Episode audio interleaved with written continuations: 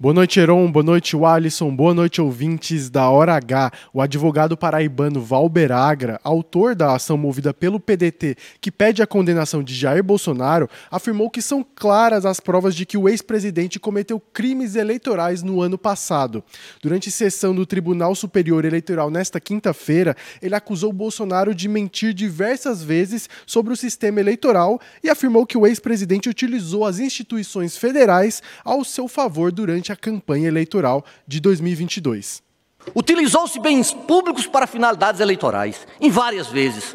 Constrangeu-se servidores que foram ao palácio na calada da noite, tá, estão nos autos isso. Utilizou-se a TV Brasil, desviou-se propaganda institucional para disseminar fake news. Utilizou-se aviões da FAB, isso sim, utilizou-se aviões da FAB, está nos autos, Excelência. O julgamento do processo aberto contra o ex-presidente Jair Bolsonaro iniciou nesta quinta-feira, mas vai continuar na próxima semana. Caso ele seja condenado, ele ficará inelegível e não poderá disputar as próximas eleições. Leonardo Abrams na hora H, o dia inteiro em uma hora.